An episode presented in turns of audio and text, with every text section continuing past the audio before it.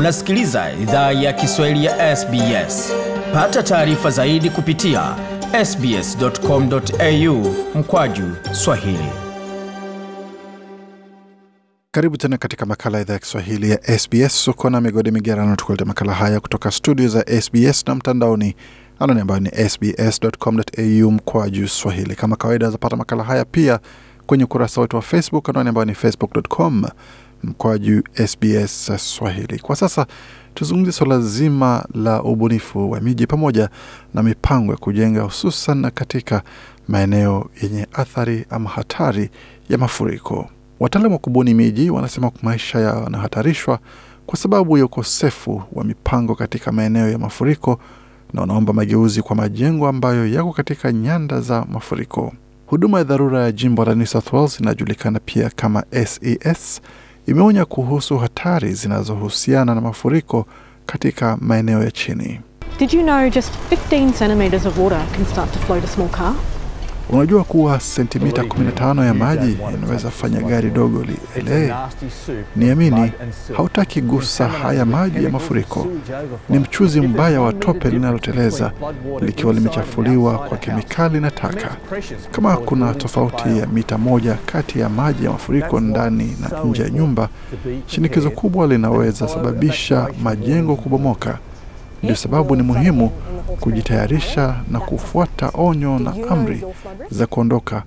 Inafurika tena katika bonde la Hawkesbury Nepean. Hiyo ni kweli. Je, unajua hatari yako ya mafuriko? Na hiyo ilikuwa ni moja taarifa iliyotolewa kuhusu hatari ya mafuriko katika maeneo ya Hawkesbury Nepean. Shirika la SES limejibu maelfu ya wito wa msaada katika wiki iliyopita, wakati mvua ambayo imevunja rekodi imesababisha mafuriko makubwa katika majimbo ya New South Wales na Queensland. Daraja la Windsor ambalo baadhi ya wataalam walikuwa wamesema haliwezi furika lilipotea chini ya mafuriko ya maji yenye urefu wa mita 12. Jengo la sanaa na kumbukumbu linalojengwa magharibi Sydney kama jengo la Parramatta Powerhouse Museum nalo limeharibiwa kwa maji ya mafuriko. Hii ni mara ya pili katika muda wa mwaka mmoja ambapo jengo hilo limeathiriwa kwa mvua nyingi. Masuala haya ya hivi karibuni yameongeza upya mjadala kuhusu ubunifu wa miji. Kampuni moja inayojenga nyumba imesema kuwa wanaweza buni na kujenga majengo ambayo yatastahimili mafuriko. Katie Maxwell kutoka kampuni ya Montgomery Homes amesema kwamba kampuni hiyo imeombwa na wamiliki wa nyumba ambao wana wasiwasi kuhusu jinsi nyumba zao zitakabili mafuriko makubwa. Muundo wa nyumba zetu umefanywa kuunda kiwango cha chini ambacho hakiwezi ishika kwa maeneo ya mafuriko. Kwenye muundo huu haswa, utaona gereji ikiwa katika sehemu ya chini na sebule iko katika sehemu ya juu ya nyumba. Unaweza ona kuwa maji yanaweza panda na kufikia gereji, na sehemu ya juu inajengwa juu ya eneo la mafuriko. Aina hii ya muundo inaweza kuwa kitu ambacho kinaweza kuchochea hisia za wakazi katika kanda ya Hawkesbury Nepean jimboni New South Wales. Matukio ya mafuriko ya wiki jana yamezua ukosoaji wa ujenzi mwingi katika eneo hilo. Ian Wright kutoka chuo cha Western Sydney amesema mafuriko ya hivi karibuni yanaweza wafanya watu watambue hatari za kuishi katika maeneo ya chini na kuwa kuna mafunzo ya kujifunza kutoka kwa mafuriko ya hivi karibuni. Bwana Wright na maelezo zaidi. We can do this better. And for 30 years we haven't had a flood like this. Tunaweza fanya hili vizuri. Hatujawa na mafuriko kama haya kwa muda wa miaka 30, na eneo la Hawkesbury Nepean huwa na wakati wa mvua na jua kali ambayo inarudi nyuma kati ya miaka 50 na 20. Tumeondoka tu katika miaka 30. Viongozi wetu wa jamii yetu haina uzoefu kama huo, kwa hiyo tunahitaji jifunza kupitia hili.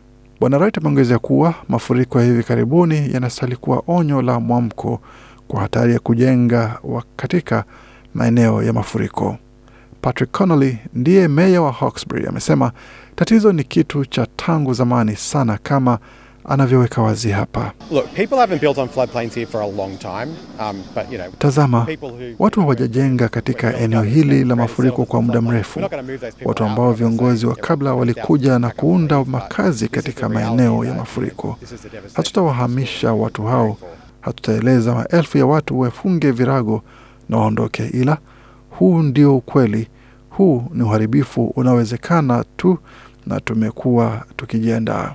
Mamea wenza na viongozi wamesema kuongezeka kwa maji katika ukuta wa bwawa la Waragamba kumemulikwa sana. Halmashauri zingine mbili ambazo ni Penrith na Blacktown zimehamasisha kipaumbele kipewe kwa pendekezo la barabara kuu ambayo inaweza tumika kama sehemu kubwa ya uhamisho wakati wa mafuriko katika jimbo la magharibi Sydney. Barabara kuu za juu ndizo ambazo mtaalamu wa maji Ian Wright anataka. Matokeo ya kile anachosema inaweza kuwa ni geuzi kutoka kwa kile kinachojulikana kama mafuriko ya mara moja katika miaka mia moja. Badala yake amezungumzia mafuriko mabaya zaidi ya mwaka elfu moja mia nane na sitini na saba. Bwana Wright tena, So this is a wake-up call huu ni wito wa kuamka kwa hatari za maisha na kujenga katika eneo la mafuriko. Kama tungejenga miundombinu kwenye kiwango hicho, itakuwa salama zaidi kwa kuondoa jamii kwa mafuriko um, ya usoni. Nadhani ina uwezekano wa moja kati ya mia tano. Nadhani hiyo think that would be itakuwa tahadhari tunapoendelea kuwa na ongezeko la watu katika eneo hilo. Rob Rogema ni mtaalamu wa miji endelevu. Amesema mabadiliko yanahitajika kwa wakazi elfu sabini katika kanda hiyo. make the roads in neighborhoods smaller. Fanya barabara katika mitaa watu wanakoishi ziwe ndogo na badilisha sehemu yazo kubwa kwa sehemu za kijani. Cha pili ni kuondoa maji yote yanayoanguka kwenye sehemu ngumu kama paa na kuongoza maji hayo kwa mashamba na sehemu zingine za umma za kijani. Amependekeza pia nchi kama Uholanzi kama mfano wa kuigwa.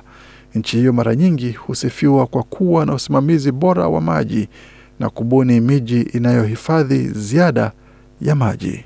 Rob Stocks ndiye waziri wa mipango wa jimbo la New South Wales. Amesema maombi ya ujenzi yamekataliwa kwa sababu ya wasiwasi ya mafuriko. Taarifa hii iliandaliwa na waandishi wetu Rina Serampait, Isam El Ghalibo na Gode Migerano. Kwa taarifa zingine kama hizi pamoja na ratiba matangazo yetu, tembelea tovuti yetu anaone ambayo ni sbs.com.au mkwaju Swahili. Hii ni idhaa Kiswahili ya SBS. Penda, shiriki, toa maoni. Fuatilia idhaa ya Kiswahili ya SBS kwenye Facebook.